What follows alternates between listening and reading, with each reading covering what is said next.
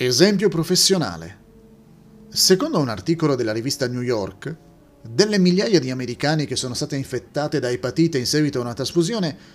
sembra che molte di loro non fossero né medici, né infermieri, né tecnici di laboratorio, né farmacisti, né dipendenti di aziende farmaceutiche. Questi medici esperti e paramedici conoscono meglio di chiunque altro i rischi connessi a sottoporsi a trasfusioni di plasma commerciale e di solito insistono quando loro o i loro cari sono ricoverati in ospedale per un intervento chirurgico in cui sia usato un espansore di plasma salino. Di solito gli ospedali non offrono automaticamente l'espansore plasmatico ai pazienti in arrivo,